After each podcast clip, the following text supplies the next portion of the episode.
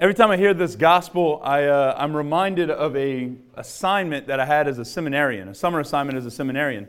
Um, if you remember Father Paul Birdsall, uh, well, Paul Birdsall, he was a seminarian here a few years ago. Um, Father Paul and I, when we were in seminary together, uh, we were assigned together at a parish in Thibodaux. And our, uh, our assignment for the summer was to help out with door to door census work for the parish. Now, we would basically, we were dressed in, uh, in khaki pants and a, and a polo shirt, uh, and we were walking door to door in this parish, whether it was along Highway 1, wherever we were, we were walking door to door, just knocking on the door, and basically, we were trying to invite conversation, right? We were going to meet people where they were, but we were couching it in, we were doing census work. So we were trying to update our records, and then that would hopefully spark a conversation about God or about the church and be able to just kind of have a good little conversation with people on their turf, on their doorstep. Typically, it sounded something like this. We, uh, one of our rules, we did not go to the back door of people's houses, even though that's the one that's usually used. It's a little bit too intimate to walk into somebody's carport and start knocking on the door. So we would always go to the front door, and you had these two guys that looked like Bible salesmen that were standing next to each other. How you doing? Nice to see you. We'd knock on the door. People would open the door. How you doing? My name's John. My name's John David, or JD, however I would decide to announce myself that day. And then it was, I'm Paul, and we're from the Catholic Church down the street. We're just here checking to do some census work. We wanted to know if anybody Catholic lived here. They would usually say yes, no, whatever. Okay, great. Want to update your records? Want to sign up for the parish? Uh, no, thank you. Okay, you have any questions about the Catholic Church? No, thank you. Great. All right, have a wonderful day, and we move on to the next house. It was always no's and no's if, if they would answer the door at all, because there was many times that we knew people were home, we would see cars, we could hear movement, and we could see somebody peeking out of a window around the corner, but they would never come answer the door, right? There was this one time in particular that I remember. It was one of the, my favorite moments. I still cherish it. I laugh whenever I think of it. We walked up to this house. It was a newer house. On the front door, there was a pane of glass. So it was a clear piece of glass. It wasn't like frosted or anything, it wasn't beveled. We walk up, we knock on the door, and we see a petrified woman from down the hallway just kind of peek her head around a staircase. Now, we've made eye contact with her. She's seen us. So there's no like pretending you're not home, right? I think she got curtains the next day. But anyway, she walks up, kind of like sneaking up on us. How, and she's, she's speaking to us through the glass. She just says, Can I help you? Hi, I'm John, I'm John David. This is, this is Paul. Um, we're here from the Catholic Church around the street. We just wanted to come and see if there was anybody that Catholic lived here. We're updating some records. No, is the kicker. We're Jehovah's Witness. Okay, any questions? No. Okay, have a good day. We turn around. As we're on our way out, Father Paul, Paul Birdsall at the time, looks at me and says, That was the most ironic thing I've ever done in my life. And we started laughing because we said, because it, it's so, it was so weird to see the Catholics being the ones knocking on the door and a Jehovah's Witness pushing us away. But, in, but, but I have, as I reflected on it and as I thought about it, and even today I still think about it, what are Jehovah's Witness, what are our Jehovah's Witness brothers and sisters doing whenever they're going around knocking on people's doors? They're trying to share their faith. They're trying to make sure that you know the name Jesus Christ. They're trying to make sure that you know that He loves you, and they're trying to help you find salvation. There's nothing more Catholic than doing those things. But for some reason, we always want to just hide, pretend we're not home, Lock the door, close it, be as polite as possible, and send them on their way. But we have to, I, I have to say, we can admire something very, very beautiful in our Jehovah's Witness brothers and sisters that are so bold that they will walk up and down the street in the heat of the summer, in the pouring rain, knocking on doors, making sure to try and spread the faith. Just imagine for a minute that you go to pick just a random neighborhood and just start knocking on the door, and that's what you're doing. That you're just trying to share the faith. Not trying to manipulate people to come to your church, not trying to manipulate people to, to give money to something, but just trying to make sure that every single person that lives in that neighborhood knows Christ, loves Christ, and makes sure they know that Christ loves them. That's a very, very profound and very, very beautiful mission. The interesting thing is, it's real. It's exactly what you and I are called to as baptized Catholics, as baptized Christians, that we are called to be prophets to everyone. Now, this is the point of the homily where I might rub some people the wrong way, but bear with me for a second. Um, there, is a, there is a mindset in our culture that we like to say, I don't want, Father, like, I, I want to make sure that I'm not pushing people away by like sharing my faith. I want to make sure that I'm not doing that. So, what we tend to do is make an excuse and kind of privatize it. I do this too. I think there are times where, uh, as a way of not making it awkward or not being too controversial, what we do a lot of times is, is we kind of privatize our faith. You do what you want to do, that's fine. You act how you want to act, that's fine. I believe in Jesus, and we do this thing on Sunday called church, and that's good enough. What oftentimes, what oftentimes accompanies that kind of mindset is a quote that I absolutely despise. There was a, there was a, it's been attributed so often to St. Francis of Assisi. And if I can make my mission one thing in my life as a priest, it would be to make sure that everybody knows that St. Francis never said this. The quote is, and you may have heard it preach the gospel at all times, and if necessary, use words. It's a good sentiment, it's a good idea. I know a lot of people might, might think like, Father, why you, why you don't like that? Because the problem is, I've seen that we use that kind of mindset as an excuse to not speak. My actions are going to say anything. If we're living the gospel message so perfectly that you're walking around with the stigmata and you got the wounds of Christ showing that God, that Jesus Christ died for the sins of everybody around you, you know what? You don't have to say a word. But most of us, we need to be able to proclaim our faith with our mouth as well. And that's not comfortable most of the time. It's, a, it, it's the same plight of the prophets in the Old Testament. It's the same plight of the disciples that Jesus called and sends out today in the gospel. In fact, we can look at today's first reading, we can look at Amos, and we can learn something about how it is that we're called to be prophets.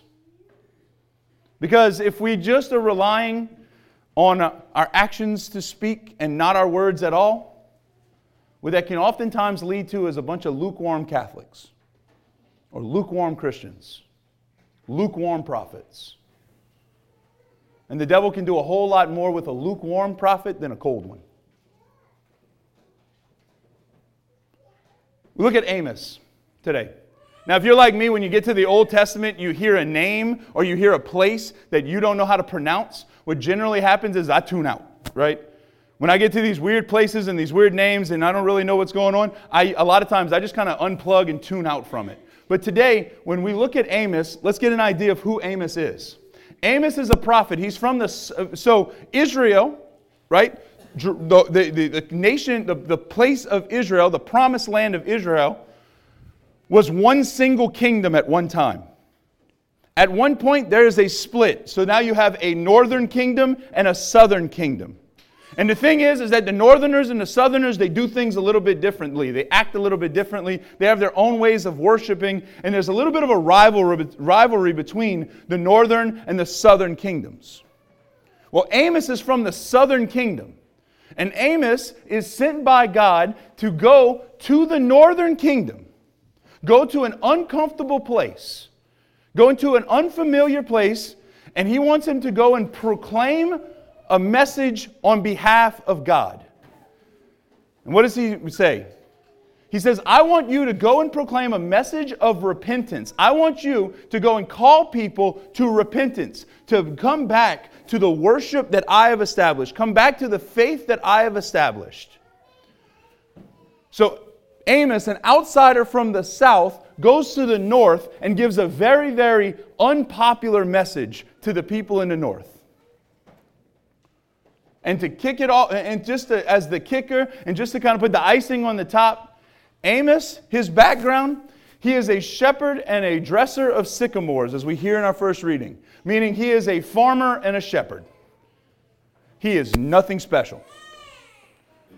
But this man, who is nothing special, he's an outsider, is called to go to an unfamiliar and uncomfortable territory to give an unpopular message, and he's utterly unqualified. Now, that might seem, okay, Father, that's great. I think a lot of times when God asks us to share our faith, to spread our faith, what ends up happening is we can fall into those uns.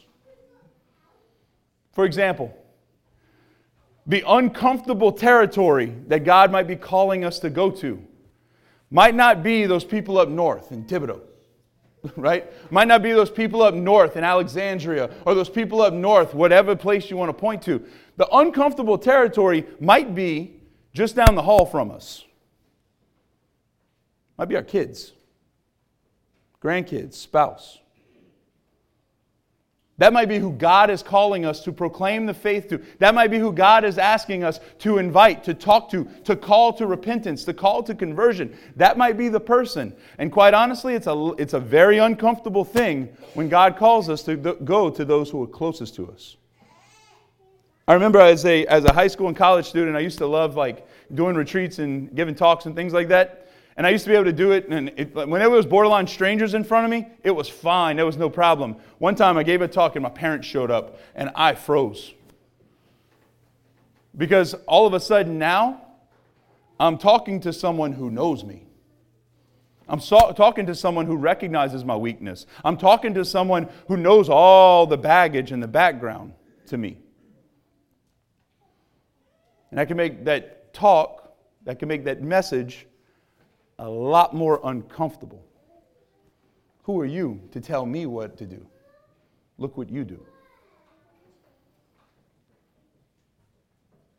The second thing, and we hear it in our gospel, we hear it in our first reading, it's so often what Jesus calls what, Jesus does when he's out preaching. One of the first words out of his mouth a lot of times is repent. Jesus calls, uses an unpopular message. Amos is saying an unpopular message to the point they're trying to kick him out. Jesus tells his disciples to go out and to give an unpopular message. Go out and repent. Call, them, call people to repentance.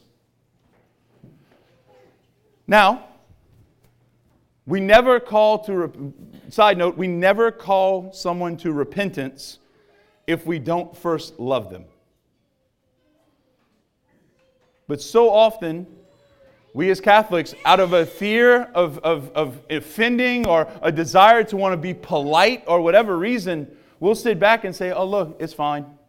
That's going to be okay. So often you look at our world around us and we allow, thing, we allow the culture to dictate what should be our role. We let things slide. We let the moral codes and the moral standards of our life just kind of erode away. Because we, we want to be polite. And a message that we might have just might be a little unpopular.